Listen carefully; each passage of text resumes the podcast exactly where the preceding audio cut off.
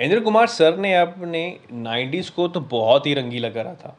हमारे हमारे, उनके नहीं, जहाँ पर उन्होंने दिल और अजय देवगन के साथ बहुत बड़ी ब्लॉकबस्टर मूवी दी थी। उस चीज़ को कंटिन्यू करते हुए अब की बार उन्होंने उन्होंने हाथ थामा है सिद्धार्थ मल्होत्रा का, शेर शाह के one of the biggest actor और उनके साथ, उनका साथ दे रही हैं रकुलप्रीत सिंह के साथ। उन्होंने थैंक यू गॉड डायरेक्ट की है और जो कि 2022 में रिलीज़ हुई थी। सो so, इस मूवी का क्या पॉजिटिव नेगेटिव पॉइंट निकलेगा?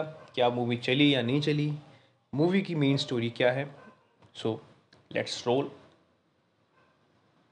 starting so hey guys listening my podcast on thanks God thanks God को डायरेक्ट किया इंद्र कुमार में जहाँ पर हमें अजय देवगन रकुलप्रीत सिंह सिद्धार्थ मल्होत्रा देखने को मिलते हैं।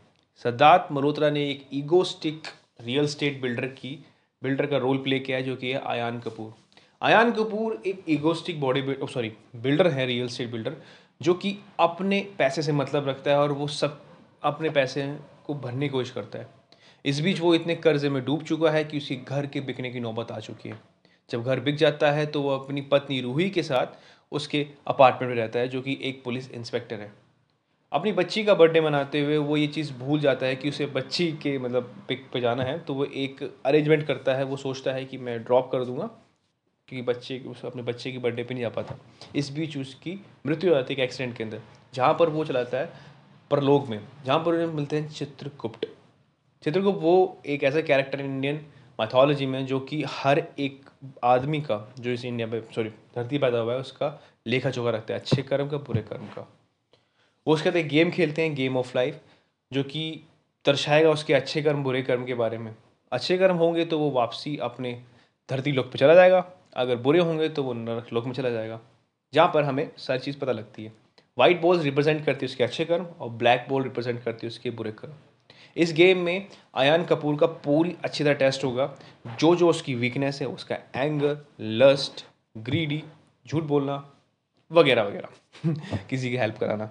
तो इस बीच में हमें ये पता लगता है मूवी में दिखाया जाता है कि सिर्फ़ लस्ट और झूठ ना बोलने पे वो अपने वाइट्स बोल कलेक्ट कर लेता है और आगे बढ़ जाता है।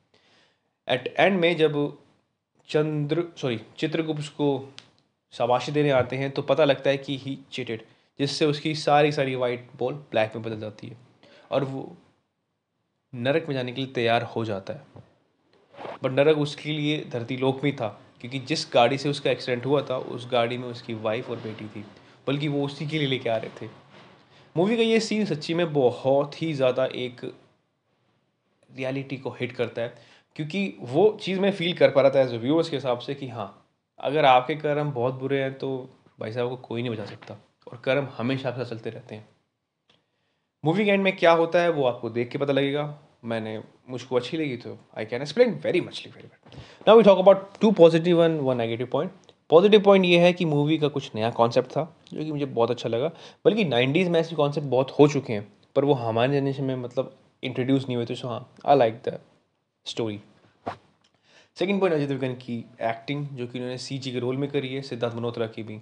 जिस तरह से सिद्धार्थ मल्होत्रा ने आयान कपूर का पूरी अच्छी तरह ईगोस्टिक वाला कैरेक्टर निभाया है, वो आई थिंक कोई और निभा भी नहीं सकता था, पर अजय देवगन की, माशाल्लाह, क्या कहूँ? उनकी जो चित्रगुप्त की तरह एक्टिंग थी, बहुत अच्छी थी। जिस तरह से उन्होंने मोटिवेट किया, अपना एक्सप्रेशन दिखा के, गुस्सा दिखा के, बहुत ही अच्छी तरह के।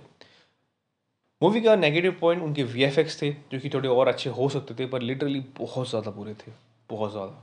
खैर मूवी को आपने कैसा लगा? अच्छा लगा है सो जस्ट लाइक इट करिए, इसे शेयर करिए, अपने दोस्तों से बांटिए। और अगर आप मेरी इस जर्नी के में जुड़ना चाहते हैं तो आप मेरे Instagram A S dot H U T O S H eight six double eight पर मेरे साथ जुड़ सकते हैं। Thank you so much music पे ध्यान दीजिए मूवी को देखिए माता पिता की सेवा करिए and thank you so much take care bye